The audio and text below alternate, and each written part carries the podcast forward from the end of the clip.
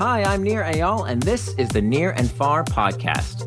This podcast is about business, behavior, and the brain.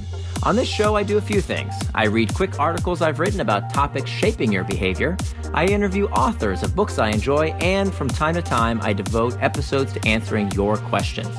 If you want to ask me a question, visit the podcast page on iTunes, go to ratings and reviews, and ask me a question by leaving a review. I promise to read it and possibly include your question in a future episode, so please ask me anything. Now, enjoy the episode, and for more, you can always visit me at nirandfar.com. Just Say No is Bad Productivity Advice by Nir Eyal, narrated by Johnny Heller. Try schedule syncing instead. You've probably read this advice before. The best thing you can do for your productivity is to say no more often. By freeing yourself from unnecessary tasks, the thinking goes, you can spend more time working on the things that really matter. At first blush, this sounds smart. Many things people ask of you aren't really necessary or can be accomplished more efficiently by someone else. But in practice, this advice often backfires. After all, while you can set boundaries around your work, you can't straight up refuse a task when your boss asks you to take it on. In the same way, simply bowing out of a partner's requests to share the household labor won't exactly make for a happy home. But you can't figure out a better question to ask, which will in turn lead to an actionable solution. Here's how figure out what kind of worker you are. There are two types of workers schedule makers and schedule takers. Schedule makers go to work and decide how to spend their time and attention every day. Knowledge workers tend to fall into this category salespeople, marketers, managers, software engineers, and most other white collar laborers are schedule makers. If you have a say in how you spend your time, as long as you get your work done, you're a schedule maker. Schedule takers show up to work and generally have their schedules made by someone else customer service reps, restaurant workers, manual laborers, and other operators fall into this category and are often paid hourly. It's rare that a job is entirely either schedule making or schedule taking, but most tend to skew toward one category or the other. Even if you can decide how you'll spend most of your time at work, for example, there may be mandatory meetings you have to attend. A schedule taker can't tell their boss, nah, I don't want to, when they are asked to do a task. They're on the clock. And in the trade of time for money, they agree to do what they are hired to do under the terms of their employment. For the schedule maker, though, things get more complicated. Since these kinds of jobs require workers to make their own schedules, managers often have no idea how employees spend their time.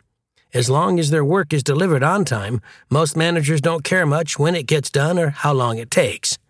This can be where the trouble starts. Instead of saying no, ask when.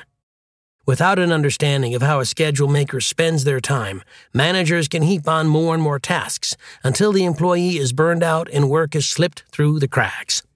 The result is frayed nerves, poor quality work, and stressed relationships. But instead of saying no to your boss, try schedule syncing.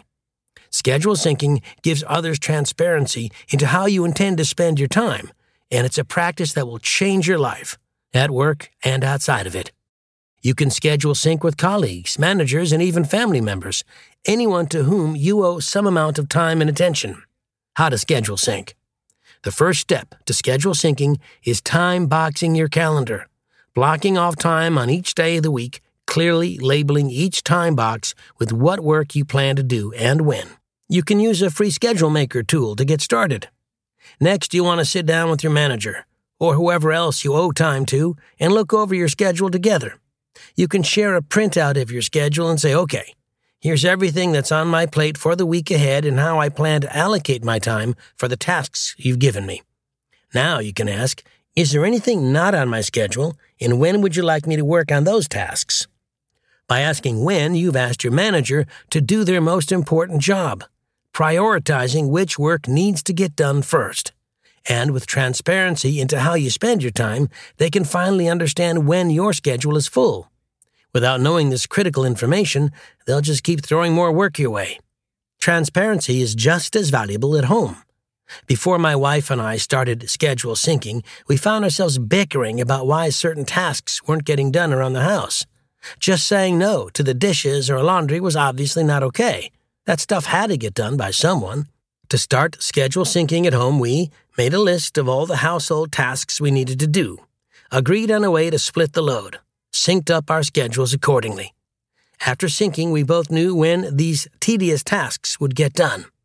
This practice has made our home far more harmonious since we now have visibility into how we're both spending our time to help the family, whether at home or at work.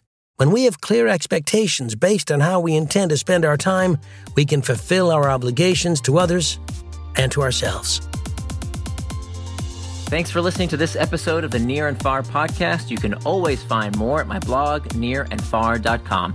And don't forget, if you have a question you'd like me to explore in a future episode, leave me your question in the form of a review for the podcast on iTunes.